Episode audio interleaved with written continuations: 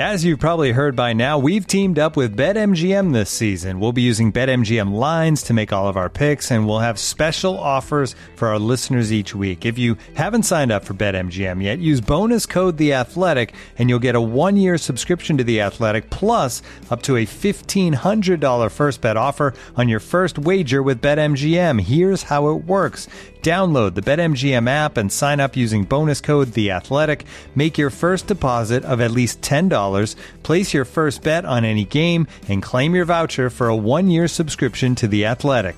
See BetMGM.com for terms. U.S. promotional offers not available in D.C., Mississippi, New York, Nevada, Ontario, or Puerto Rico. Gambling problem? Call 1-800-GAMBLER. Available in the U.S. Call 877-8-HOPE-NY or text HOPE-NY 467-369 in New York. Call 1-800-NEXT-STEP in Arizona. 1-800-327-5050 in Massachusetts. 1-800-BETS-OFF in Iowa. 1-800-270-7117 for confidential help in Michigan. 1-800-981-0023 in Puerto Rico. First bet offer for new customers only in partnership with Kansas Crossing Casino and Hotel. Don't forget, if you haven't signed up for BetMGM yet, use bonus code The Athletic, and you'll get a one-year subscription to The Athletic, plus up to a fifteen hundred dollar first bet offer on your first wager.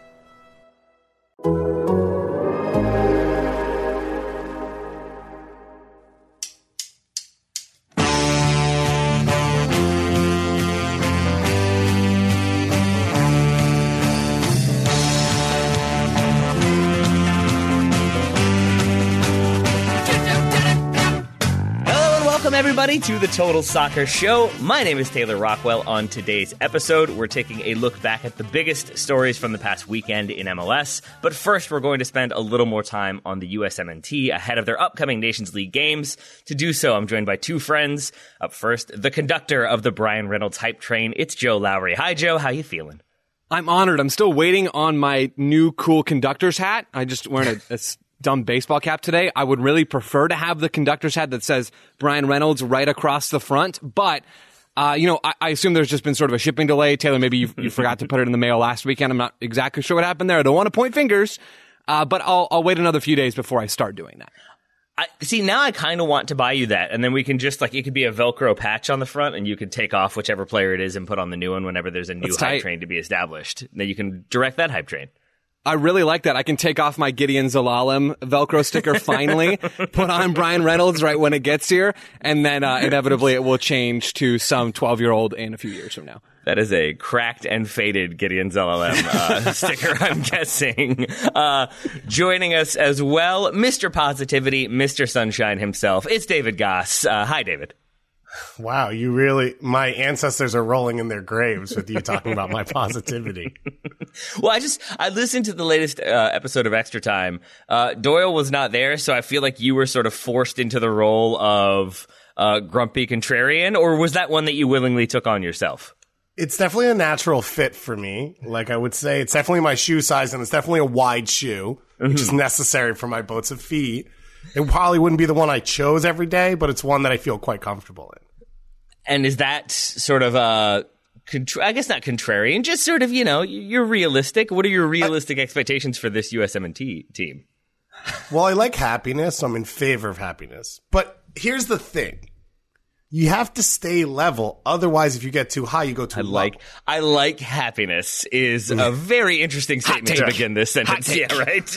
Well, I'm trying to put that out there to make sure people are not against it. So, like, for example, mm-hmm. this is just, I'm going to make up uh-huh. an example. Zero reality around it. If you think, I'll pick a random team, the U.S. men's national team.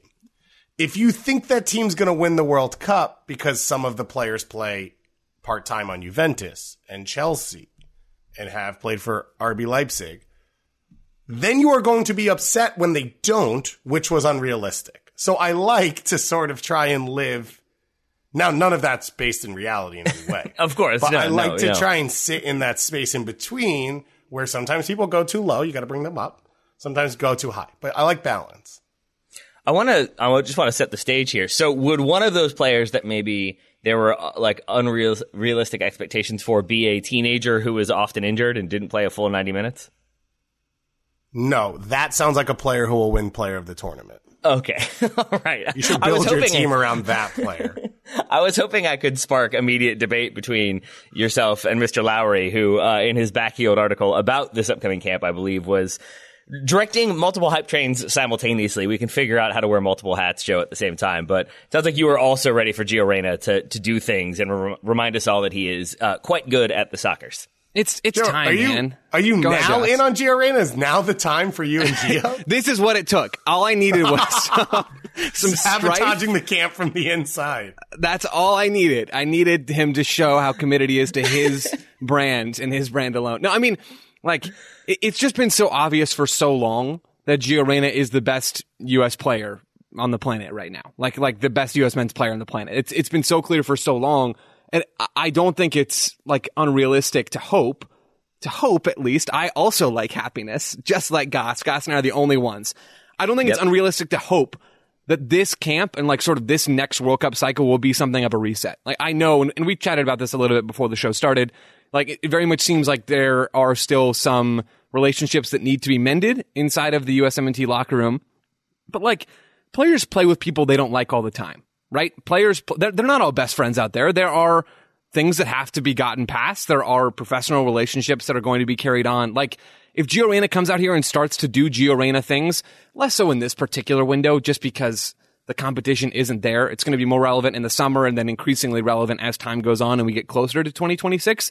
But I would wager if Gio Reyna is healthy, which is still the biggest concern I have with Gio Reyna, if he's healthy and playing, not something we can take for granted, but if he is, like, you know, we're going to move past these things very, very quickly as long as Gio Reyna is in and has actually grown and matured from this experience, which is not a given necessarily, but if he has, like, these things are going to fade very, very fast and Gio Reyna is going to be the star of this team.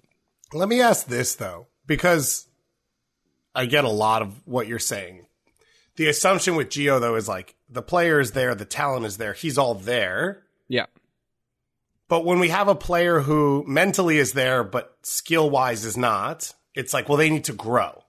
But Gio is skill wise there and mentally not. Sure. And it feels like in that direction, it's a pass where it's assumed that the mental side will just click and then they'll be there. Where with a skill type thing, it's like, well, you have to build it and grow it and develop Yeah. it and challenge. And like, it feels like it's almost a, a given on the Gio direction. Yeah, it, it shouldn't be, right? It shouldn't be a given, right? I think that's why there are some caveats in with what I said. I'm hoping that this is going to be a time where we see him growing. Like this cycle should be that time, right? This is the perfect time after hopefully just the insanity that he's gone through and realized how crazy some of this stuff is. You know, we don't know any of that for sure, but we should see a different version of Gio Reyna. Even if we don't, and I'm not necessarily saying that this is fair, but I think it, this is sports. If you're a talented player with a bad mentality, you are going to be given more chances than a bad player with a good mentality. I was a bad basketball player. I was a bad soccer player. I, I would like to think I had a great mentality. I tried really hard. I tried to help the team. I cared about winning. I cared about, you know, continuing to grow. I enjoyed playing sports growing up. And I, I got chances out of that, but I, I wasn't getting chances to start on varsity, you know, nearly as often as some of these other players who I guarantee you I had a better mentality than, but was worse than. Like that, this is just life. Like this is sports. I think Gio Reyna, uh, in some ways, understandably so, should get more chances because he might be the only player in this whole pool right now that could conceivably win the win the U.S. a, a major knockout World Cup game. You know, compared to his peers in this group. I think that's a very charitable read on Gio Reyna. From my perspective, maybe I'm I'm just more cynical.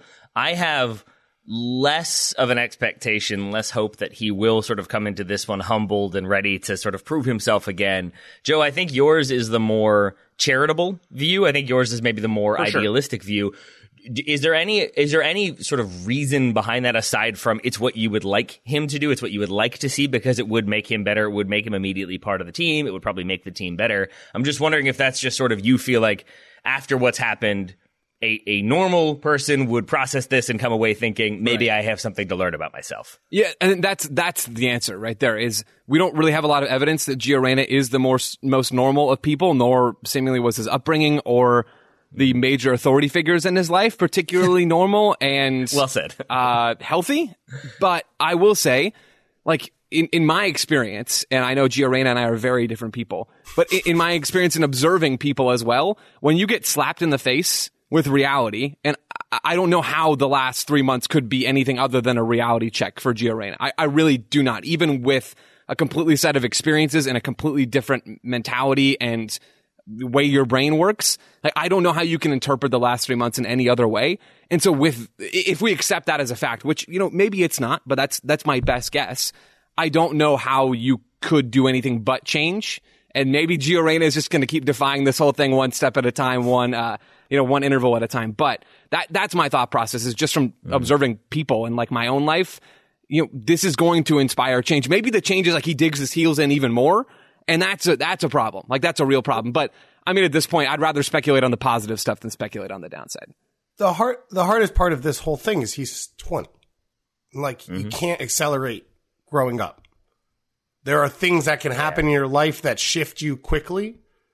I think a lot of people would have thought moving to Europe sort of on your own, you know, and, and being in a professional environment would be one of those things. But like that's part of the that's what makes this convo so hard for me is like I was a when I was 19 and 18 and 17. Not to everyone, right? But like I have teachers that will how, show you how, how, old are you now? Should we just run yeah, that? Should we go exactly. from 18 to 19 until present? Right. Yeah. Okay. Um, and, and so like I get it and I get a lot of it. And, and Joe obviously mentions the well said authority figures in his life. So that's throwing things off even more.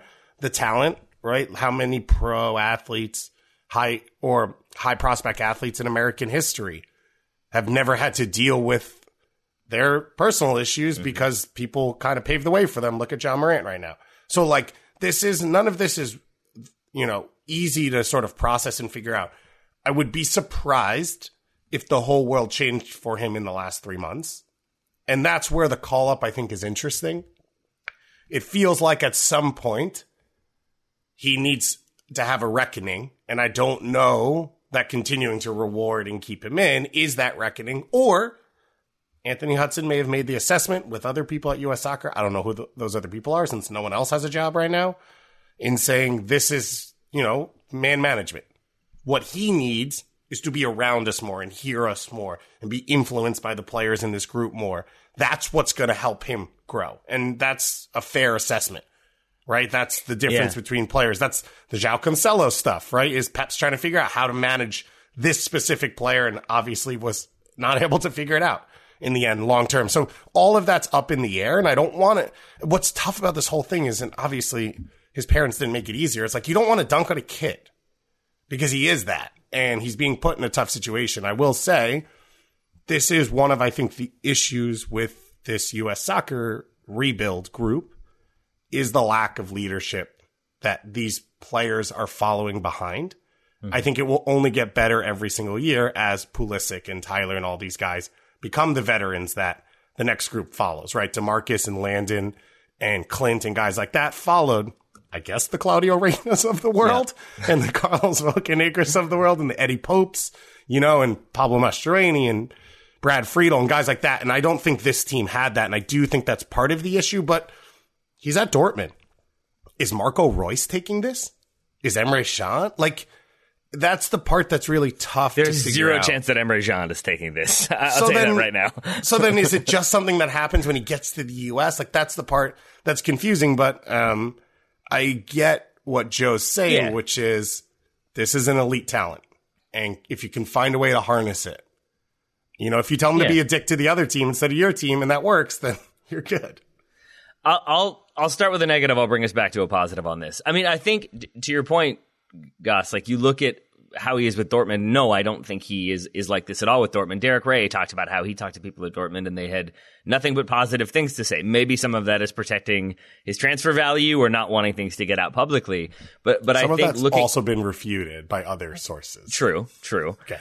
I also think though that you look at some of those text messages that we don't even have to say allegedly were sent by Claudio Reyna and their complaints about the the setup, the structure, the quality of the opposition, the quality of accommodation, and if we're talking about parental influences uh, in in a young player in a teenager's life, like that has to bleed in. And so, like I remember talking about Pulisic playing a friendly away in Cuba where there like wasn't running water in the stadium. And how do you get a guy who's playing for Dortmund and then for Chelsea up for this type of game? And I think we see it with Reyna. There's probably is a little bit of a. Do you guys know where I play every week? Do you know how many people are there? Like this is the quality I'm coming into. I can absolutely see that, and I think it's maybe even more of a sign of what's to come as we get bigger and bigger names and bigger and bigger egos and, and players that are even more veteran. And then when they push on into when Christian Pulisic is 32 or 33 and we're starting to look at who are the next people coming in, I think we'll see more of that clash as well. I think it's part of developing that next level of a, of a national team. It's just, uh, growing pains along the way. And with that in mind, here's the positive for me. I would say that we are looking I think like the large percentage of US fans are looking at this time period as sort of potentially wasted opportunities where if we had a national team coach in, if we had a GM in, we could sort of already be figuring out problems. And I almost see Anthony Hudson as uh, again, comparing him to Dave Sarachan, a little bit of like a sacrificial lamb where he's the one who calls in Gio Reyna because he gets it out of the way. And now it's sort of Reyna's back in the camp. Uh, Tyler Adams won't be there because of injury, but if Tyler Adams were there, like you could see how we kind of get this stuff done. We get new players in, we start moving on. And, and in some ways, I do feel like Anthony Hudson is mending some wounds, like carrying us on until we can actually start the next cycle. So at the very least, that's maybe a positive. We'll see how it all plays out. You can tell how positive I feel about it by the way I ended up talking like this. Uh, I don't know if that really conveys strength in the argument overall. Well, it's the classic manager, new manager gets hired mid-season and comes and watches that first game or two. Yes, from yeah. the stands, and you're like, bro, did you don't you have a job? like, but they don't want to take that loss. yeah, they don't want that on their record. They don't want that on their vibe. And I actually, I agree with you there. Of like, it should be a little messy and weird right after a World Cup new cycle. My only issue is, I have said a couple times, I think Jesse Marsch right now should be the next ma- national team manager. And I, the reason I think this is the right time for that is because he plays a specific style national teams don't have time to imprint intense styles, except if you don't have to qualify for a World Cup. You have the time to lose and make mistakes because you have nothing really to play for until that World Cup. That's the only thing I think this group is losing out on, but you have more of that because you don't have qualifying coming up. So they will play friendlies for the next three plus years to get there. And so you have a little bit of wiggle room. So I, I don't disagree with you that like these first two camps, I don't know that you want them to be the debut of a new manager. That's fair. Joe, my question for you then, if you are hopeful for change, if you are thinking this could be Gio showing us that, you know, he's just turned a page, he, he's matured a little bit. When he scores, it's a when, not an if. What is the celebration you want to see from him? Is it the fingers in the ears as Goss just gestured? Because to me, that's sort of a thing he's already done. That could mean like, I'm not listening to you all. You could interpret that ne- negatively. What would be the positive celebration, Joe? What do you want to see? Is it just a shirt that says like, hey, my bad. Uh, sorry, my dad texted people? like, what, what would make you feel better? That would be good. My first preference would be him finding the nearest airport in Grenada. I'm not an expert on, on you know, where that is finding the nearest airport, hopping across the Atlantic, heading to Leeds, finding Tyler Adams on the physio table, shaking his hand, not saying anything, but shaking his hand, nodding, turning around, flying back and playing the second half. All right, that's the celebration. A full-on Family Guy style runs to the airport, flies to Correct. England, shakes Tyler Adams' hand, flies back, and the game resumes. Okay. I don't think Uh, I'm asking for too much, to be honest. Like that feels I mean, like the bare no. minimum. I, if anything, fly him, have him do that, and then fly back in uh, for the second game, uh, so he can sort of leave at halftime, make that trip, get back in time for the second game. It all works out. Goss, what about you? Deal. What celebration do you want from Reyna? Just the hard hands. Just put some love out in the world. right? Just be easy. Oh, there's that positivity. There's that love. uh, J- Joe, I know you're also excited for uh, Bryan Reynolds, as I said in the intro. Uh, Daryl Dike and his uh, massive quads that have been doing the round. Uh, the, the, the man, the man did not skip leg day. I think we can all agree. Uh, wh- what makes you excited about Daryl Dike coming into this camp, Joe? Uh, he's just in better form right now in the championship. He's not, not just scoring goals, which is a good thing that he's scoring goals, but also his underlying numbers look better. So he's, he's getting on the end of more chances. Some of the goals he's scoring come from other angles besides like a five degree angle on the right side of the box with his right foot. Like he, he's doing more things that you want a goal scorer to do. His production at Barnsley was always going to be unsustainable and, and he's not scoring goals the same way anymore, which is good. So he's still ending up on the, the box score stats sheet, but he's also doing other things along the way. So that's super encouraging to me. I want to see DK. I, I think at the moment, he's a higher level player than Pepi. I think we'll see one of one game for each of them in this camp because you brought two strikers. I don't know why you wouldn't split it up that way. So yeah, I, I just hope we continue to see DK evolve. Nothing he can do in this camp is going to mean that he's the answer at the number nine position, but it's it's going to be fun. Like I said earlier this week on a, on an episode, like let's just have fun in these games. We don't need to think too hard about them. We don't need to like overanalyze a bunch of stuff, but I want to watch DK play soccer against players that he's going to bully around the field. Like that sounds like a good Friday afternoon to me. Uh, what what time is kickoff for that game? I believe it is 5 p.m. Eastern, which means it's 2 p.m. for me.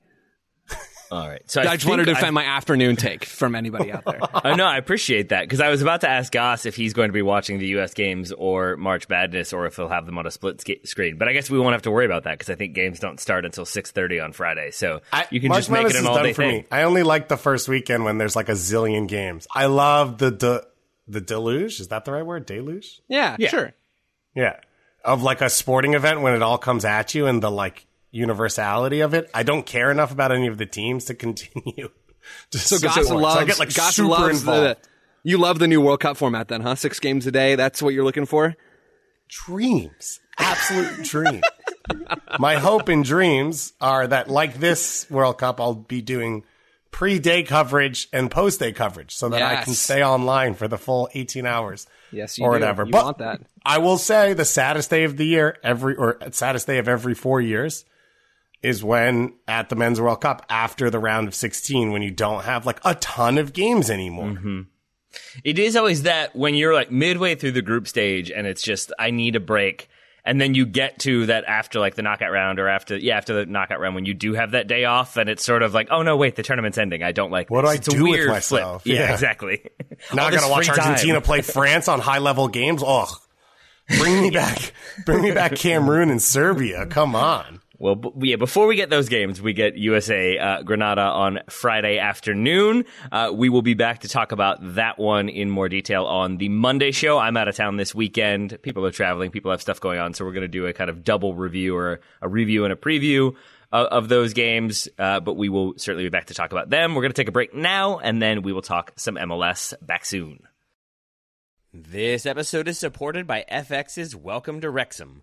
Celebrity owners Rob McElhenney and Ryan Reynolds' small town Welsh football club has finally been promoted into League Two after 15 seasons in the National League. Dedicated staff and supporters celebrate the team's return to glory while bracing for the newfound challenges that come with being in a higher league. Will Wrexham AFC stand up to the challenge and rise again into League One?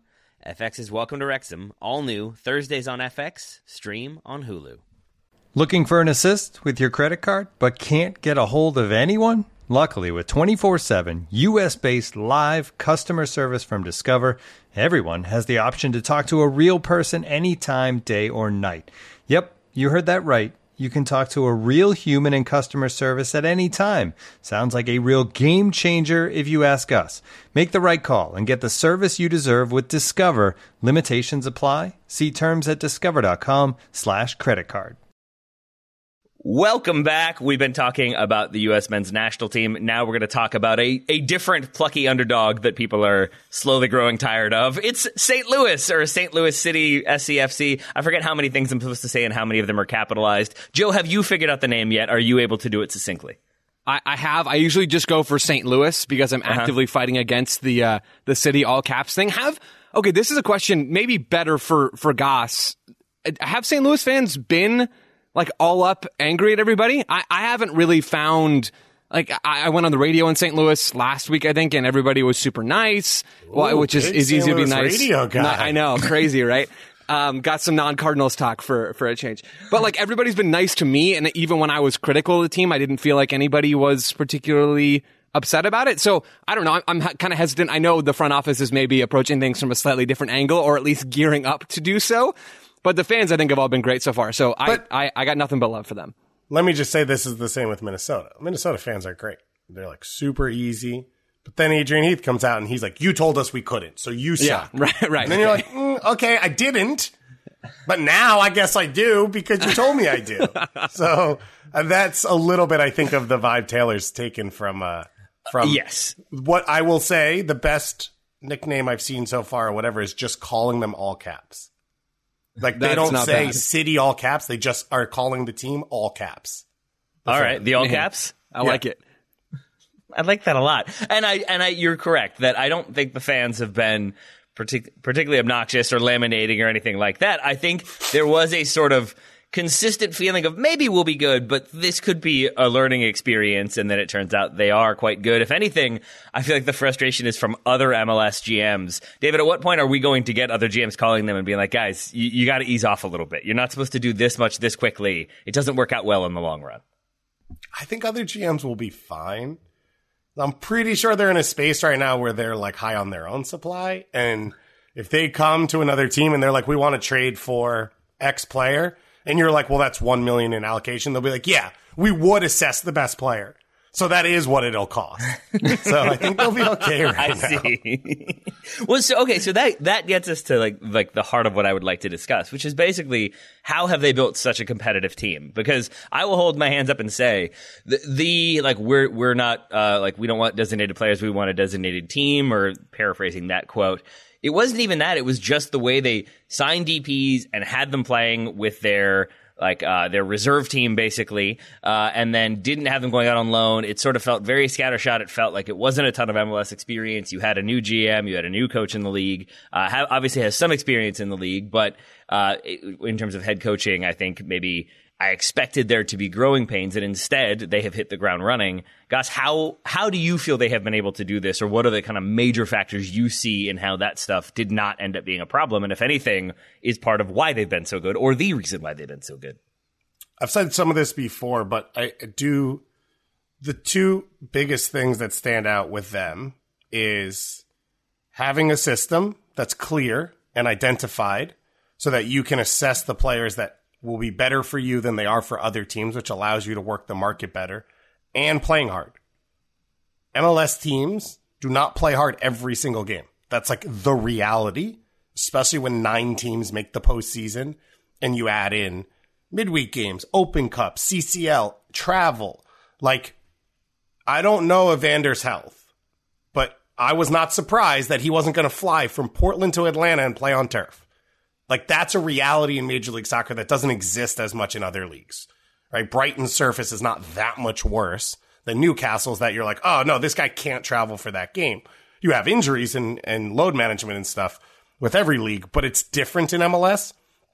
But if you put out your best players who are cohesive and know each other and they try hard for 90 minutes every single game, you will make the playoffs. And that was why they're, what they were trying to do made sense. Your margin for error goes down without the expensive designated players. That's what those DPs allow you, right? Is Zelarayan, Ruidiaz, Bernadeschi, they can steal you points. But the flip side is Toronto FC built a bad roster from top to bottom. They don't have depth. They don't have a ton of different players that fit together well. Um, Columbus in the past has shown that as well, uh, and lack of coaching and lack of playing hard for 90 minutes, right? Last year, Joe, I don't remember the exact number, but Columbus dropped like a record amount of points in stoppage time from yeah. winning positions. Was it 12 or 13? It was something insane like that because they didn't play hard for the full set of the match. So, like, that's the other side of this. St. Louis has been um, really good at those two things. I think that has stood out the most. I am not there on the like supporter shield race yet, mm-hmm. just because the we have seen streaks in this league. It feels better when it's at the beginning, but I think Houston had a three game winning streak last year. They did not make the playoffs, so it it feels big because it's the first four games, but I still need a larger sample size. Yeah, I'll add to that, Goss. I agree with literally every word that just came out of your mouth. So this is a, a yes and from me. The press looks really good for St. Louis. You could see it this weekend. You've seen it in the past. It, it's not invincible and they will start getting burned because those are the risks you take on when you press, right? You, you be aggressive. You open yourself up in the back and you do all of these, all of these things come from your pressing actions, right? It's a risk and reward situation. It's been a lot of reward early on in the year for St. Louis. I think it's so smart that they've come out and pressed as aggressively as they have because you watch them play. in the St. Louis uh, San Jose game, 3 0 win for, for, uh, for St. Louis is a good example of this. St. Louis under Luchi Gonzalez want to play with the ball. They were building from the back, playing out of a 4-3-3, like number six at the top of the box, center backs inside the box, fullbacks low, Jackson Yueill and Tommy Thompson, which is a, a, nice little throwback for us, as the two number eights. Like they were trying to find the ball. The wingers were wide and, and high, trying to create space between the lines. Like it was classic. We want to build. We're going to do it at all costs from San Jose. And they did it well in some stretches of the game, but you could just tell the sharpness from San Jose as a team that wants to use the ball this early in the season was nothing. It was nothing compared to the sharpness that St. Louis had playing without the ball. Like early on in the year, picture yourself as a manager, right? If you're yeah. trying to teach concepts, if you're trying to get your team up to their, their top level as soon as possible, you're not you're not going to use the ball, right? You don't want to add another level of complexity to this. You don't want to have to go a hundred and what, however long the soccer field is, right? You don't want to have to go that, that, how long is a soccer field? I just realized I have no idea how long a field 120 is. yards? 100 okay. to 120, I think, is the yeah. minimum to maximum regulation. Great. You don't want to have to go somewhere between the minimum and maximum regulation down yeah. the field to go and, and score, right? You want to go shorter distances. You want to do most of your work away from the ball. So the sharpness levels are night and day when you watch St. Louis versus other teams. Now, the, the challenge with that is the, the advantage is you start hot, right? They have a nine point, is that what it is? Nine point difference yeah, on, on uh, a nine point gap. It's, yeah. it's ridiculous, right? It's absolutely absurd. So they've built themselves a great cushion, which is important because they're going to have to rely on that cushion during the summer right? Like pressures drop. We know this. ASA folks have gone out there and, and, done the, the data analysis on this stuff. Like pressing drops from the first game of the season as you go through the summer. Like it's going to dip. They're going to lose players to injuries. That's how sports work. They're going to get tired. It's going to get hot. All these things are going to happen. So the question for St. Louis is, you know, when will the balance tip in the other direction, right? How long can they sustain their current form or something close to it with their style and have that sharpness advantage? When will the on-ball teams start to really gain at least maybe more equal footing? And then maybe team quality comes into effect more. In St. Louis, I think we can agree their roster is not in terms of top end talent and depth is not where a lot of other MLS teams are. But right now that doesn't matter because they're still winning games with how cohesive they are, how sharp they are, and how many mistakes their their their opponents are making. I'm I'm surprised that you all have converted me from I don't think Roberto Firmino makes much sense for this team to feeling like he makes a lot of sense for this team. He does. Not from the necessarily from the he is also going to be this high energy presser. I think if he were still capable of doing that for 90 minutes consistently, he would still be doing it for Liverpool. But suddenly I realize he's going, he would be going into a team that is built on pressing and high energy. That has been Liverpool with maybe the opportunity to take a game or two off here and there. Uh, and, and I start to see how that would make sense, even if it's unlikely. Goss, it sounds like you're on board for that one too. Well, the biggest thing is Joe just said it like when the pressing goes, when the energy goes, when there's more games, when teams adjust to you, what do you have next? And so to me, the energy boost alone of bringing a Champions League winner into your team, the way it affects the atmosphere in the club, the crowd and the team, and then the quality you add hmm. midway through this season, I think that makes sense. And what I, and, and I agree with the way this has gone. Um, I believe that you should build a roster and then identify the aspects you need in your DP and bring them in. Most MLS teams identify their DPs, bring them in, and then try and build the roster around them. Let's just do pure numbers. If you have three DPs, that means you need eight starters that fit around them. And then what? You get five subs. So 16 players. So like is acquiring the 15 players around the DP who are part of your rotation easier than acquiring those three? And it's off and on because MLS is not the biggest league in the world. Like sometimes it is harder to find the Bernardeschis and Insignes that are willing to come and you build around them. And then other times you go in the other direction and you build out a good team and then you say, this is the piece that takes us over the top, right? This is the cherry on top, but the core, the base is there. Um, it feels like that's what St. Louis has the ability to do now because they've hit so well on all their other signings. I don't know that they'll spend that money. I don't know that Firmino's real. Like, I don't know if that's an atmosphere that they're capable of playing in, they're willing to play in, if they have the sales pitch to a guy like that to make him want to come. But I do think he would be great. And the other thing I would add is I always thought Firmino, as great as he was at pressing, his ability to create for the wingers and the guys running out of midfield. Like he was a 10 as a 9 at some of the best moments in Liverpool's history. You had Mane and Salah going around him. And when you look at some players coming to Major League Soccer and just the high skill level they have and the way they see the game, right? You look at Zlatan, you look at Rooney playing as a 10, you look at what they're trying to do with Ache Ache. I do think the game can be easier for Firmino with St. Louis and still help them be great if you play him off Klauss. So now Klauss is battling with center backs. You've got Löwen and Ostrak and whoever else doing a ton of work in midfield. You've got Stroud and whoever else just making run after run after run. And Firmino can kind of just play with the ball if he is that guy and be that central force.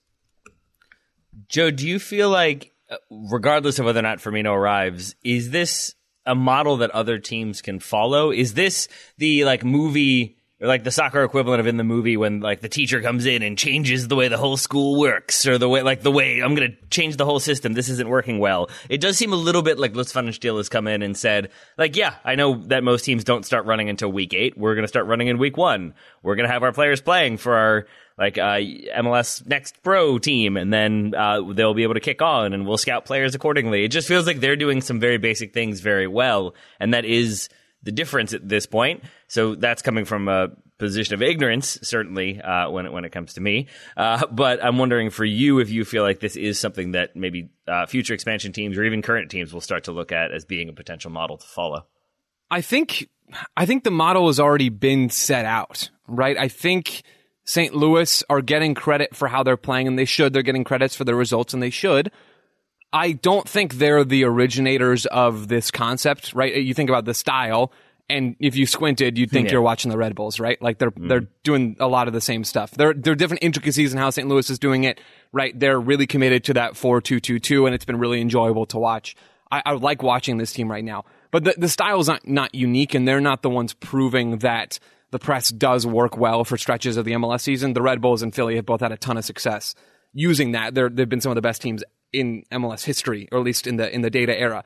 And then the other half of this is as far as expansion teams coming in with an identity, yes, like every team should do that, and the reality is a lot of them don't. Or it seems like the the disconnect between style and personnel recruitment is a lot mm. larger for recent expansion teams, yeah. a lot of them, than it has been for St. Louis. So they, St. Louis absolutely deserve credit, and more teams should try to go out there and assign a style. Like this is how we as a club want to play. We're going to go find a manager that fits that style. We're going to go find players that fit that style. You know, we can look at a number of past expansion teams and realize that they're they're just not doing that stuff. There have been though some that have, and I think Nashville is still the one that comes to mind for me the quickest. Not with the press, but they had a style. They said, you know, we're going to force you to break us down. We're going to attack into space. It's a, it's a completely different approach, but you know, it, it helped them to have success pretty early on in their life in Major League Soccer. Not to this extent. I think even St. Louis fans would say it's, it's likely that they're going to come back down to earth somewhere closer to where Nashville ended in their first season. But yeah, like the fact, Taylor, that more teams in MLS, expansion teams or otherwise, don't try to like build something like this blows my mind. Like this is the stuff that that makes me so angry. And I think we talked so much about Charlotte last week and, and maybe multiple times last week. It's like it's all there waiting for you, especially as an expansion team. Like you don't have to fix stuff, right? Doing this with Houston is a lot harder than doing it with a new team. Like just it, it yeah. blows my mind at how poorly yeah. some of these projects are constructed. Word, uh, heard, and agree. And I think that like what I come away from a lot of this feeling, and again, maybe this is buying into the hype, maybe this is just giving too much credit for four weeks, but I think it's credit that's deserved. It, it just feels a little bit to me like there is conventional wisdom when it comes to MLS. And if you're an expansion team, you talk to different other expansion teams and they sort of give you their notes or they don't give you their notes depending on how charitable they want to be.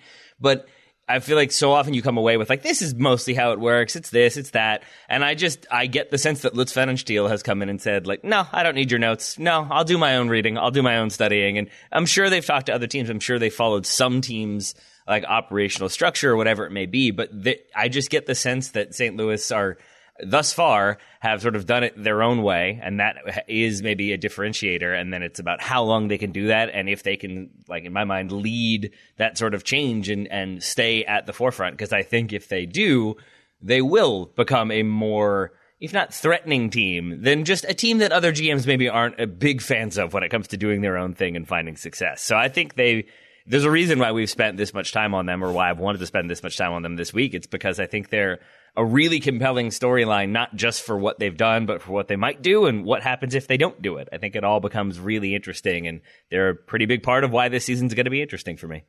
The beautiful thing about what they've been able to do, if for anyone who likes this league and wants this league to be better, is what they did last year cost a lot of money. Like they ran a lower division team, they signed players where they paid them probably, I'm not 100% sure, but 99 MLS contracts to play in MLS Next Pro.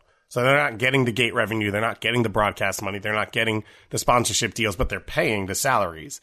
Um, you now have proof. So whoever is in charge of the sporting side in, I don't know, Las Vegas, San Diego, Detroit, Sacramento, wherever it is next, they have this to point to and say it's worth the money. And that's personally kind of offended. Guys, personally offended. You didn't say Phoenix, but continue. Yeah. Phoenix. Damn it. I knew I was going to miss one of them. Um, and that's what rich people want to see is like, why, what's my ROI? How can you guarantee me that this makes any sense? It's, it's one of the reasons that the academy stuff was really hard. You couldn't prove to the owners that it was worth doing for them for a really long time until a team started doing it, like Dallas and making money. And then everyone else got on board.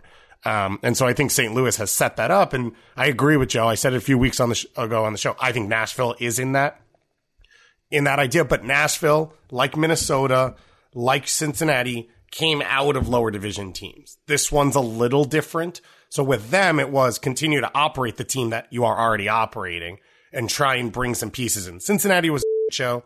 They Yeah. were put together too late. They didn't properly staff out. That is unique in what happened. And I think Charlotte actually proved last year in a lot of what Lutz has built in St. Louis, which was halfway through the year, they went out and traded for MLS veterans and they got better. So hmm. that alone is like, oh, look, seven 19 year olds from Ecuador isn't going to win in year one, but Derek Jones helped us a ton and made us better. Harrison Afful has made us a better team. Andre Shinyashiki has made us a better team. Daniel Rios has made us a better team. Oh, if you're another team looking at that, your hope would be what you took away was not, oh, Ecuador is not the spot. Let's go to Colombia. And what you took away was what worked in the second half you could start the season with. I am comfortable with this show being a St. Louis podcast. I am not comfortable with it being a Charlotte podcast when Ryan Bailey isn't even on the show. So rather than continuing to discuss Charlotte, I'm going to say let's take a break and let's come back to talk about a different struggling team back soon. This episode is brought to you by Michelob Ultra, the official beer sponsor of the NBA. Want to get closer to the game than ever before? Michelob Ultra Courtside is giving fans the chance to win exclusive NBA prizes and experiences like official gear, courtside seats to an NBA game, and more. Head over to michelobultra.com slash courtside to learn more. Looking for the best place to buy tickets for any of your favorite teams or sporting events? We've got the spot. Our partner, StubHub, has been the leading ticket marketplace in the world for over 20 years, providing a 100% guarantee with every order. From a worldwide selection of live events, the widest choice of tickets, and industry leading partnerships, StubHub has what you need to purchase with confidence. StubHub, an official partner of The Athletic.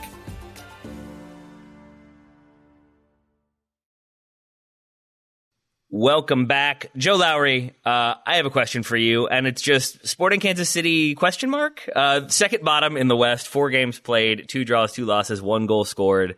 What's the deal, Joe? Make it all make sense. Injuries. I'm going to keep beating this drum until like the roster is somewhat cohesive and ready to go. But for me, 95%. Maybe that's a little high, but I'm going to rock with 95% because no one can prove me wrong. 95% of their problems preventing them from playing at, at, like a top four rate in the Western Conference are stemming from all of the players they've had out injured, right? We're still not seeing a lot of different key signings for them. We're still not seeing Radoja playing for this team in a starting role. He gets off the bench against Dallas, which is a good sign. But he's a player they're counting on to be a really important central midfielder for them. The other factors here, the center back situation is still not solved. That's not an injury situation necessarily, although it was started by injury. They're waiting on Rosero to, to come and really be integrated into this team. That's a player that they're counting on. We're still not seeing Alan Pulido. We're still not seeing Gadi Kinda. Those are the two DPs that they played virtually all of last season without. Like this team could be missing one, two, three. There's a left back situation as well. Johnny Russell. Yeah, I didn't even go down the list all the way. They could be missing like six starters. And there's a handful of other MLS teams that are in a similar situation. And a, and a number of those have started better than Sporting Kansas City. So those aren't the only excuses that Peter Vermes gets to toss out here. There are other issues with this team and how they've been built. I think age in general, lack of speed is a real concern as well. Like you look at the spine, you look at even the, the fullbacks. Ben Sweat and Graham Zusi started on Saturday. That's not ideal for any team in Major League Soccer at this point. So, you know, there are some other flaws with this team. I'm not saying they're going to be, and I, I don't think I've ever said that they're going to be the best team in the league, even fully fit, but I'm just super hesitant to read too much into basically anything going on with SKC right now. What, where did you say they would be, Joe? Second, second in the West, I think, is where I So have So not them. the best, not Maybe the best third. team in the league, just the second best. maybe third. Yeah, like I think they could be a top Galaxy six team in SKC You're doing a number on you, Joe. I think they could. Yeah, Galaxy. I feel I, honestly, I feel way worse about the Galaxy right now than I do about Sporting Yeah. Kansas City. Like the Galaxy have been playing bad soccer. I think Sporting Kansas City have been playing good, good-ish soccer, and when they have the rest of the pieces, could play great soccer. So I still feel, I still feel good about SKC. I would say on SKC too. So the injuries. Let me say this. So there's there was like two major concerns with SKC coming into this year: injuries and the defense. They haven't con- they conceded two goals in Dallas. Otherwise, they basically haven't conceded a goal all season since Portland got a pretty fluky goal two days after the game was supposed to kick off after the snow in Portland. I actually think Voloder's looked fine, which is really good news for them. Fontàs has looked fine. That's also pretty good news. Remi Walter has played really well. Those were all things that I didn't, I wasn't sure of. So I actually think there's a level of positivity where I feel more negative than I thought I would is we were told all off season, Kinda will take a little while, but Pulido's going to be ready. Pulido's going to be there. So now we're four games in. Pulido is week to week. Don't tell me someone's week to week for six years. They're no longer week to week. That's just a thing you say. So that's where the concern for me comes is how long will Johnny Russell be out? How close is Alan Pulido? Will Gadi Kinda play this year? And when we thought it was, they just have to get, they just have to bridge the gap until those guys get back. Now it's starting to feel like they may not come back. And that's a concern for this team because clearly the group out there isn't good enough to challenge at the level that me and Joe both expect them to. And so they've solved some stuff. They've been better. Like if we had told you, even, okay, you'd like to score some goals. They've got two points from four games. But if we had told you had not, it had come because they tied 0-0 and not 3-3 before the season, you'd be like, oh, that's a positive development for Sporting KC. So some things have gone right. Some things I think are improved, but the entire season hinges on the players that are out. And those players have either been out for a really long time, so we don't know how long it'll take to come back, or are aging like Johnny Russell. So things are going great. Uh, I'm going to see them this weekend. Uh, I guess I should be expecting for maybe not many goals on the Kansas City front versus Seattle. Whew, that's an interesting matchup. I will leave you with this. If you have not watched it recently or remember, last year in Seattle, Tim Melia, um, body slamming. I can't remember who it was for Seattle in the goal, and it became like the calling moment for all Seattle fans throughout the season, and they doing WWE memes and all that. So there should be a little juice to this one. All right. Uh, is this then a team in Sporting Kansas City that we're talking about? Like success would be weather the storm, get some people back, figure out a few things that they haven't yet figured out, and then sneak into the playoffs and then see what happens. No. Is that sort of what we're looking at? No, like I, I still think their ceiling has to be higher. Like their expectations Okay. have to be higher, even if they're still not like all together and and still not all there in a month. Like the the West to me, and I, I guess I'm curious about what you think on this. The West to me just feels so bad. Like it feels so so I was gonna use the incredibly bad. trash, so I appreciate like it. LAFC are good. I, I feel I, I think we all know that LAFC are good. Seattle, I, I'm pretty very sure that they're good as well. St. Louis, their hot start is going to do a lot for them, and I think they are they're far better than I thought they'd be, and I think they absolutely will make the playoffs. Dallas, gosh, sorry about this. I'm not I'm not totally sold on them, but even I'll put them in the middle tier. And then you're looking at Minnesota, Austin, St. Louis, who've shown already they have. Uh, sorry, San Jose. My bad. I've done that a, a bunch of times on the show. San Jose have, have proven that they're a good team, but they don't have depth. And when they don't have depth and they're missing key players, they look beatable, like very beatable. Houston, eh, RSL, Portland, Vancouver, LA, Colorado. Like the West is just so awful. And I think Sporting Kansas City has more than enough quality and should expect of themselves to be like a top four, top five team fighting for a home playoff game and a high seed in the West. I agree with you on the West. Um, I've said for the last year, I think the East is better, and I think there's just more co- there's more cohesive squads that you know what you're going to get from them. Um, I think it's fair to put Dallas in that spot just below right now because already this year they've changed their center back pairing four times in four games. Like if you don't know that right now, teams shouldn't or we should not trust you. I think the trust will come. I think the talent is there, but I think that's fair. Um, and I, I do, I think Seattle are clearly in LAFC's category. Like they are yeah. clearly the top two teams in this conference, and then St. Louis is whatever they will end up being. So I agree with you. Uh, if you're a KC fan still, even if in a month everyone's not back, the expectation that you are the home host, whatever, in the three game series, I don't know what term we're going to decide on for that, which means you're a top four seed. I think that's fair expectation still uh, for this team. They have historically shown they have a great home field advantage. They are good across the summer. They are normally pretty tied to their fundamentals. It used to be pressing, then it shifted to possession. Both ways, they sit on the extremes, which in MLS, as we talked about with St. Louis, is a positive. So yeah, I agree with Joe on all of that. Um, and I would say when healthy, they should be able to match anyone in this league. So if it does turn out the way you said, Taylor, like this would be a team that would go into the playoffs and say, yeah, we could beat anyone.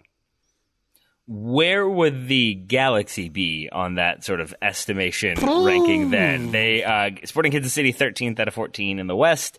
And the Galaxy 12th. Uh, Goss, you mentioned memes earlier. I think you, you refer to them as a meme club.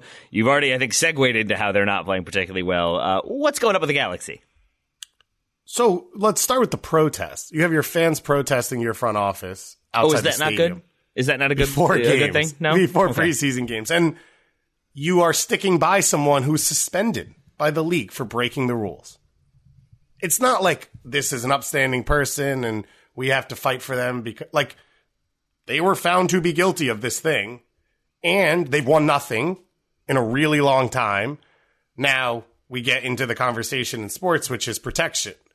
If everyone's mad at him, then no one cares about the owner, right? This is the Stan Kroenke move at Arsenal, which is like, oh, it's Wenger's fault. So like, let's just keep Wenger on so everyone hates him and no one notices that I'm not spending any money or I'm not committed to the team or I'm not yeah. building things out. Um, and I think that's probably where we end up. Excuse me. Well, I get choked up about the LA Galaxy. I mean, I understand. It's an emotional re- time. It's an emotional. They're really in my field. So that to me, like that's its own thing. And then you just go into the season. And I said this, and so yeah, maybe I'm jumping up and down because I think I'm right, and I could be wrong as the season goes along. But like, Chris Mavinga was a bad defender in Major League Soccer last year. That was your solution at these positions that are key for an MLS team to have a high floor. You need to be stable at center back. You need to be able to trust your center backs in your system. It doesn't feel like they've done that. So now they're going to add under 22 attacking fullbacks. That's going to solve the issue of not being able to defend out of the back. Yeah. Like that feels, again, it just, it feels like the Galaxy are watching MLS and being like, this guy's good.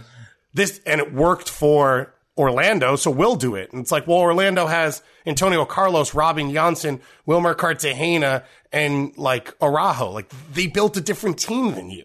And so just, it doesn't feel like anyone at the LA Galaxy is operating in modern Major League Soccer and saying like, this is how you build a team. It's like they're trying to do their own thing, but with no level of success. Douglas Costa is a 2009 MLS signing. Like, where are we with this team? Yeah, it's it's embarrassing to be honest for the Galaxy right now, and I feel for their fans. The club is operating at a, a level that's not befitting where they should be in the league. I, I will say two points of positivity here for me on the Galaxy. And, and, these were, well, at least one of these was a major reason why I had them finishing up so high in the Western Conference. I no longer think that will happen. I think they will still find their way up to the top half of the West. But like, that's not at all where the expectation should be for this team. Like, that's a failed season, just to be very, very clear about that.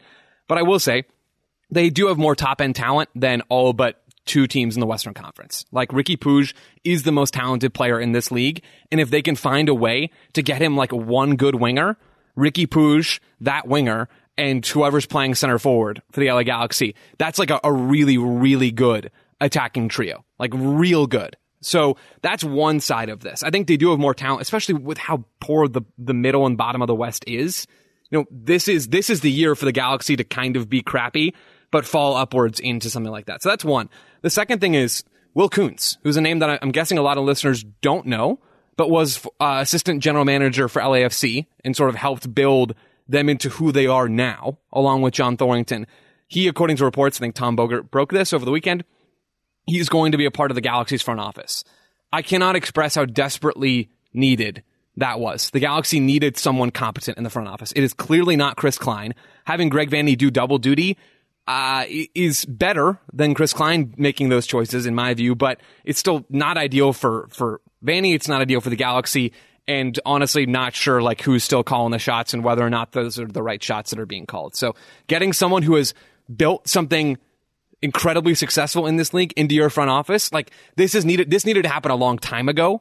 It's going to take time for this to actually matter for the Galaxy, but as more more so than any signing, individual signing they could have made, I think getting Kuntz into this club is going to pay dividends and actually going to make them into something less of a meme and a joke and into something that's more like the Galaxy that a lot of people still think they are. The Galaxy didn't have a full scouting department like two years ago. This is something Peter Vermes was talking about a decade ago. Yeah. SKC challenging at the top of the West for the last decade. LA Galaxy if Zlatan's not on the field, where have they been? Zlatan yeah. coming as a TAM player as well, because they screwed up their cap and couldn't fit him in as a DP. And then probably, based off what we're seeing from the punishments to Chris Klein, they probably fudged those numbers and were able to play four DPs just to be able to make the postseason. This is a team that's underperformed everything they've done for such a long time. Let me ask you about Riqui Puig here, um, Joe, because I watched the Vancouver game and he had the goal called back. Fine. I don't know that goal scoring is, is what you're relying on. It doesn't feel like there is a clear vision of where to find him and how to have him control the game. It feels mm. like he is one of the two eights. And when he's on the ball, good things happen. But the team doesn't feel geared towards consistently getting him in the most dangerous spots. I I think I'd push back on that. So my my perception of Puig is that he's a guy that's going to help you control games. He's not a number ten, right? No matter how much people around MLS you know, want to tell you that he's a number ten, he's not, right? He is. Right here, Taylor knows. This guy. Yeah. T- Hi. No, no, not even. I've, I've argued with a bunch of people about this. He's, he doesn't play like a number ten in the attack. He is a a number eight, like one of two free eights, along with Mark Delgado. So those that's how the Galaxy set up their attack. So Puig is not consistently getting into zone 14, which you know what? Is is I think probably the right call. You know, maybe it's not, and maybe Greg Vanney should play him as more of a traditional number ten in a four two three one, and have him really go out there and make plays. But coming up at Barcelona, he played as a free eight. Like he is a guy that's a, a ball mover, not necessarily a chance creator, and that manifests in his numbers last year, and I think it's already showing this year. So for me, Goss, what the Galaxy need to do. Like they're still finding him a ton. They're finding him a ton. He led the league in touches last year. Like he got on the ball a bunch and through four games, I think a couple of weeks ago, he led the game in touches. I don't have the numbers up for this one. I didn't, I didn't look it up coming into the show, but he's getting on the ball a lot. What the Galaxy need is someone to be the connective tissue between Puig and the number nines. Like Puig is not always going to play those line splitting through balls to find Joveljic in on goal. That's not his game. He's a guy that helps move the ball, helps progress into the final third. He's going to be the pass before the pass guy. That's why I say the Galaxy need a winger who's actually, you know, an elite player in this league that the ball can then move from Brugman or from the center backs into Puig on the left side of midfield. He's going to do a bunch of the heavy lifting. That it's it's not as sexy as I think everybody wants it to be, but he's going to be the guy who gets the ball then to the winger or or to maybe there's a number 10 brought in or whatever that looks like, who then finds Joveljic or Chicharito. Not that he can't do other things, but for me, that's how you get the most out of Puig. It's not like the Galaxy, in my mind, are using him incorrectly right now. It's that the roster is built incorrectly to actually harness the moments and the opportunities that Riqui Puig actually has the ball on the field. Is this just the Galaxy, like basically being in Los Angeles and using some creative bookkeeping? Like, if they were in a different city, are they in a lot more trouble? Because with all the problems you're talking about, all the things that they have done or not done, it feels to me, again, with an outsider's perspective, as a team that just sort of rested on their laurels, assumed they would continue to attract the biggest names because they're LA, because they're the LA Galaxy, and haven't done a lot of the essential things that other teams have already done, and thus they find themselves in this situation. Is that a fair encapsulation, or am I missing some things? No, they're the Milan of Major League Soccer.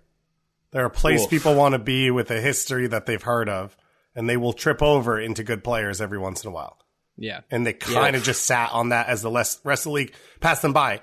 And like what's frustrating on this, some of the other parts of it is they were an early adopter. Like they had the first two team in USL. Bruce Arena, a guy who we kind of joke about not willing to play young players, was the one who was the sporting director and was like, we should run a second team. I think they were the first team to put together a college program where they get, where they have scholarships that they give out to Cal State Dominguez, which is where um, the stadium sits on their campus, sort of in Carson. And like giving that, because I think that is a huge part of like convincing players to try and go pro. If they're going to miss out on a college scholarship, you better find a way to supplement that. Like they've done things like that still over the last decade, which have been some of the better things, but it's LA. The only academy kid in this team is Efra Alvarez, and he can't make it.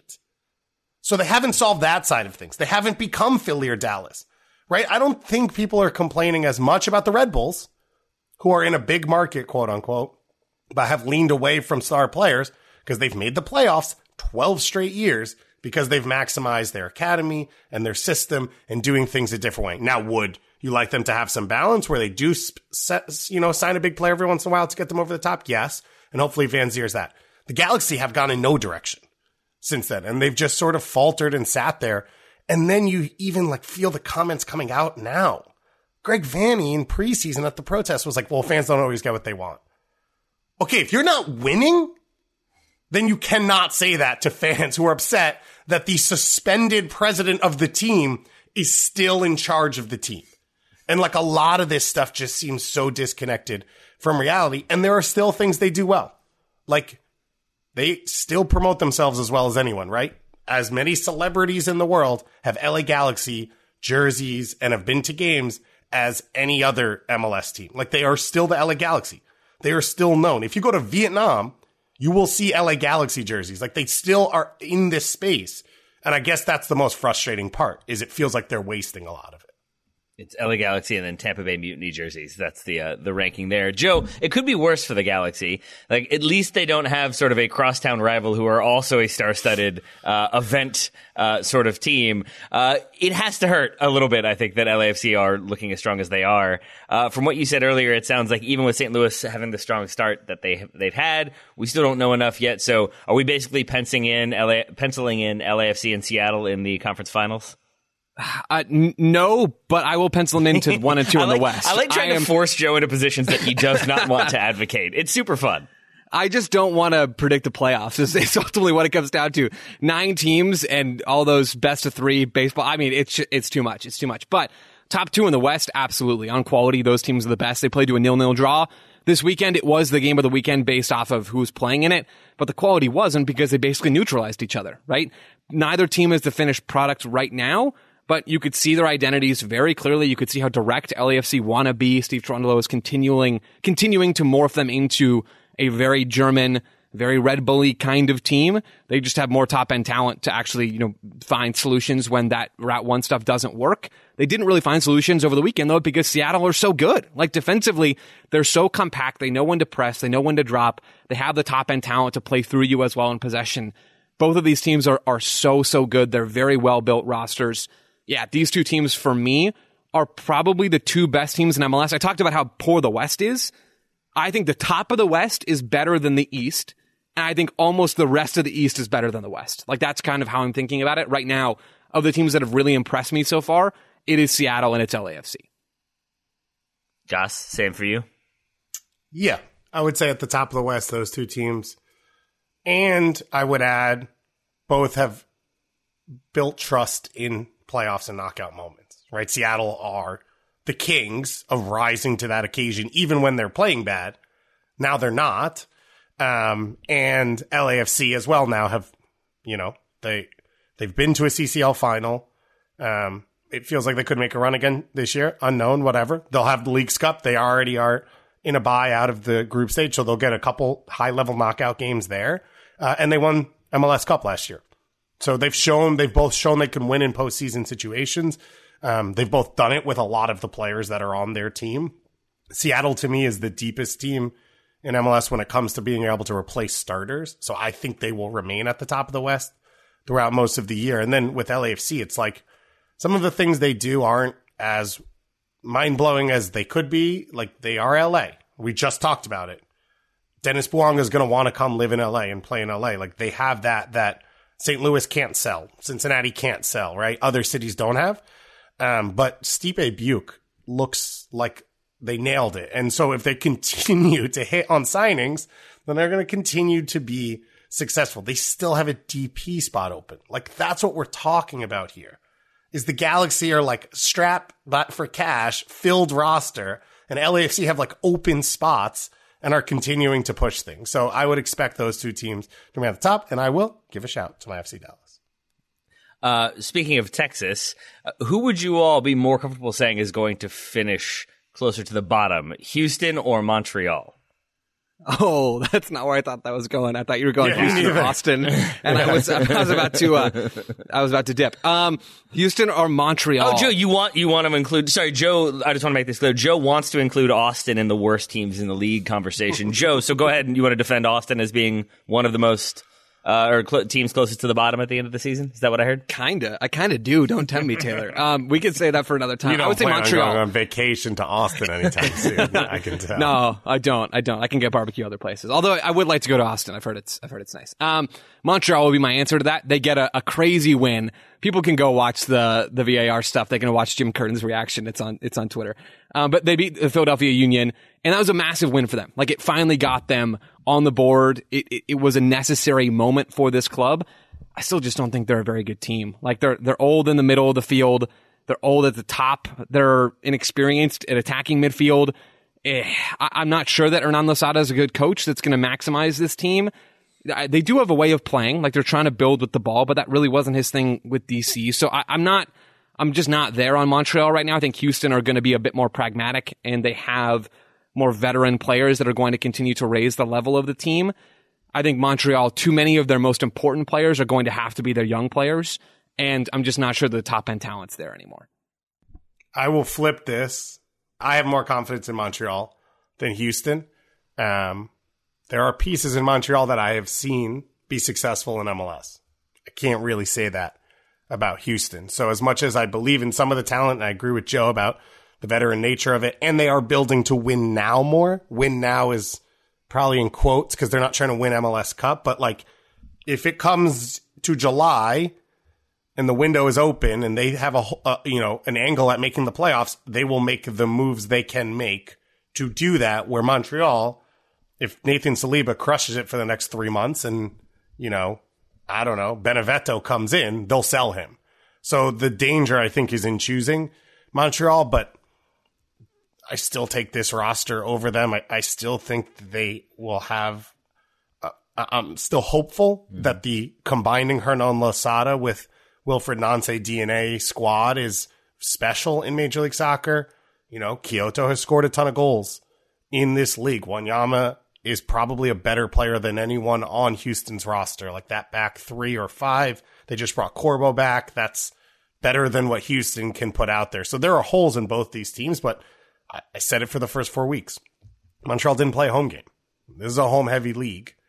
They went and lost, you know, in Miami where they outplayed them.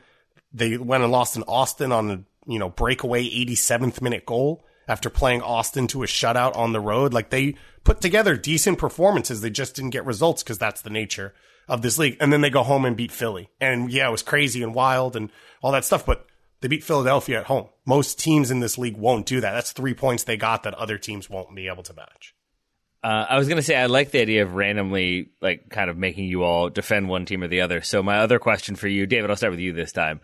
Which team makes the playoffs? Are you more confident makes the playoffs? DC United or the Columbus Crew? Columbus, no question. No question. That's not even a debate on that one. I know, but I wanted it to be, and there's no other teams that I feel like throwing into that conversation. All right, Joe, you pit one for, for Goss then. Which one's the trickier one? DC or. Uh, DC. So I'm trying to pull up the Eastern Conference standings. Um, this, it's tricky because we already talked about Montreal. We already talked about Charlotte a little bit. DC or Chicago? I was like, don't do oh, it. Don't do it. I don't care for that. Um, I don't care for that comparison. No, I'll do that one. I'll do that one. I'll say DC. Yeah. Um, I think DC, it at least feels like the players Wayne Rooney wants there are there. So he is committed to making that work and he has a connection with a decent amount of these players from before he got to DC. He has given kids opportunities once he's there. Um, again, if Benteke is somewhat healthy, he's probably the best player in the conversation between the two teams. And so I think I feel fairly comfortable with DC. I mean, Lewis O'Brien, right? Like this is a move they made yesterday where they brought this guy on loan from Nottingham Forest, who's been a really good player in the championship, pretty much because of Wayne Rooney. Like he, Nottingham was like, we're not going to play you. Most windows are closed around the world. He needs somewhere to go to play. They kind of accepted, hey, we want to do right by you. We're going to send you somewhere you can play. And it's just came down to Wayne Rooney. And so like they have that going for them on top of, I think they are a more veteran squad with pieces that have been around. Steve Birnbaum has been around in this league. Tyler Miller, for all the holes in his game, has at least been around in this league. And so it feels like they have more depth. It feels like they're more cohesive, uh, more talent, and uh, they don't have to play Soldier Field. All right, Joe, one for you, uh, final one. Uh, Toronto or Columbus, who makes the playoffs? Oh my gosh, this is a this is a good game, but I also hate this game. Um, this is a better one. This is the best one so far. This is this is good. Oh my gosh, I think they'll both make the playoffs. Can I do that? Is that No. is that allowed? Okay. It, Um, which one is more likely? Who finishes higher? I think that Toronto will finish higher, but I really I really don't know. um, Is if this I me pick- back picking my March Madness bracket at this point? I'm just like, I thi- I think don't we're a little bit in that zone. Is, so the other Hmm, team. Let's click this one. They're orange. Um, I'm gonna I'm gonna go say with Toronto because I, I think the top end talent is there, and there's still you know the next month in this transfer window and another transfer window, even though they have no roster flexibility, as, as best I can tell. You know, there's still room for them to get in there and maybe take some pieces out, bring some pieces in. You can tell I don't like this argument. I, I just think the top end talent is there relative to Columbus. Columbus, it's going to take them a while to figure out how to play Nancy's way. I thought the game against the Red Bulls over the weekend was particularly revealing. You can see the baseline quality just isn't there to play through like a really good team. You know, the Red Bulls, I'm not sure are a really good team, but their press is really good. Like they know what they're doing. They know how they want to approach games. And in the build up to Vanzeir's goal, Elliot McKinley pointed this out on Twitter. Like they lost the ball three times in the span of 30 seconds in their own half. Like if you do that over and over again, you're going to get punished. And I, I'm just not sure that with Aidan Morris in midfield and Quinton in the back line and, and Degenek, I don't think is a very good player either. Like the talent's just not there. Toronto, the talent isn't there either with their depth, but at least it's there with the starting 11, maybe like one through 14. If Toronto can get more of those guys on the field than we've seen over the first month, which should be possible, it would be difficult to have fewer of those players on the field than they already have had to start the season. Then I think Toronto's ceiling is is higher. I'm not as high on on them as I was to start the year, but I think I'm still higher on their ceiling than I am on Columbus's ceiling. But yeah, I, I really hated all of that. That's this is good. I like this Taylor. I flipped uh, that one, by the way. I say Columbus. All right. Then uh, when when Toronto make it ahead of Columbus, I'm, I'm sure you'll be laminated and posterized and all those things. Uh, Uh, said, my "Cool. final, right, cool." my final, final question for you. Oh no, I just, I, you know, I, I'm, I'm then trying to think of other combinations that don't make fan bases uh, depressed because I was trying to find one for Colorado and it was sort of tricky. Sorry, Colorado. I did click on the Colorado homepage only to find out that uh, one of their players just tore his ACL. So That's things are right. looking Their most important player. Their most important player is towards Yeah. ACL. If he sucks. was healthy, Really I would. I still feel okay about Colorado, but without him, um, Hmm. it's tough. Ralph Priso came on the field, dragged a guy down from behind, and that free kick led to the losing goal. So you know, it's like one of those combos you don't love to see. And and just to be clear, when Goss says he feels okay, and I, you can correct me if you're wrong, if I'm wrong on this. I feel like you mean like eighth or ninth in the West. I think I picked And- them like seventh or eighth in preseason. And basically, for all of these, like, will they make the playoffs discussions? Maybe outside of Toronto, Columbus. So I think their ceilings are a bit higher. Like, that's what we're talking about here. So Goss defending DC or me defending Toronto. Like, it's not, not because we really think that they're good, but because they might be a little bit better than that other bad team. So yeah, just, just want to make that clear that, uh, I don't, I don't really put a lot of stock in many of these clubs. On that note, I've pivoted from my what was going to be my final question to just make Joe even more uncomfortable. Joe, you've mentioned what Seattle, LAFC, Philly as being who who am I leaving out as being your like obvious uh, supporter shield or MLS Cup contenders? I think Cincinnati are probably close to that group, but I, I don't think I'd expand it much more than that. Okay, thank you for that. Which team that isn't one of those four teams are you most comfortable saying could be an MLS Cup? Uh, I'm looking through the list now. Atlanta are close. They're darn close. NYCFC are, are pretty darn close as well. I'll say both of those. I think they're in the next tier down below. Goss, I listened to some of your thoughts on Atlanta yesterday, and I agree with all of them. Like, do it, do it against someone good. But I mean, the talent is there. Like, they've been impressive. There's no midfield in this team yet that hasn't been exposed because their two best performances have come against Portland with like five healthy starters and Charlotte, who are, or both of those teams are just not very good. So I want to see Atlanta prove it, and I, I think it's important that they keep Almada for the year for the sake of their ability to compete. Whether that's the most important thing or not is a different discussion, but Atlanta are good and NYCFC are just really good. Like what I said about them before the season started has pretty much all come to pass. Like they've, they've figured out some signings. They still play good soccer. They still have a talent advantage on all but maybe those four or five other teams that are in this discussion. They're, they're going to be near the top of the East for the whole season. Uh, Goss, since Joe has taken those two, do you have another one to add, or would you like to go with one of those? No, you know I'm going with my Texas boys. You know I'm FC Dallas on this thing till I die the whole way. I think they have the most depth. They are cohesive. They have a coach that has buy-in across the roster. They do have an open DP spot. I don't know that they will use it. They are not a team that has, but they do have that if they need to improve the squad. And I think when you look at uh, the two teams that Joe just mentioned, Atlanta and NYCFC. Well, on the Atlanta side, the Almada thing is a huge question mark. Like we're hearing record transfers this summer. So if they don't have him, I think it's pretty hard to assume that they'll make it to MLS Cup. On the NYCFC side, a lot of the trust they've built over years has been the historical knowledge of Sean Johnson and Maxi Moralez and Alex Callens and all these players who have been there before. The talent is there. The experience is not anymore. So I think for NYCFC, when you talk about the way the summer affects you, the way travel affects you, changing home stadiums three or four times over the course of a season, playing in the playoffs, these are things that have been advantages for NYCFC because they've had more knowledge. And I think a lot of that's gone away. And one of the things you see, especially in MLS, because of the spending cap, is it's hard to build teams on young players because you need them to perform every single time and Talles Magno will disappear for two games. Agabi Pereira will disappear for two games. If that's the same game, that's a loss. They don't have the depth to cover for them. So I look at FC Dallas and you look at Sebastian Lletget and Paul Arriola.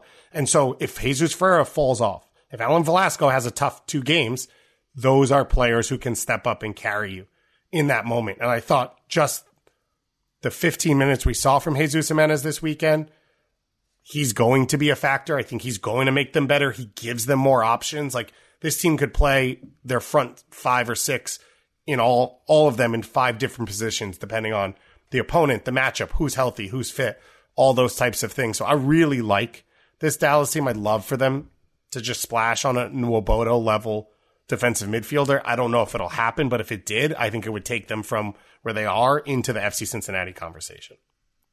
Those were both thought out, well reasoned arguments. Unfortunately, they were both incorrect. The answer is the Vancouver Whitecaps. That was the answer we were looking for.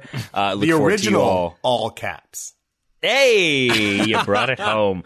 We have we have uh, had a time on this episode. We've we've brought up Gio Reyna and his ability to mature. We teased Austin. We poured gasoline on the LA Galaxy. Uh, we lumped praise on St. Louis. We really just created just a lot of destruction in our wake on this episode. So I look forward to the various fan bases letting us know how they feel about it. Joe Lowry, thank you for all of your many thoughts today, my friend. Yeah, right back at you, Taylor. And Mr. Positivity, never a storm cloud on the horizon, David Goss. Thank you for your thoughts as well, my friend. I am always here. Dun, dun, dun, scoring himself, David Goss. Uh, listeners, thanks so much for listening. We very much appreciate it, and we will talk to you again tomorrow.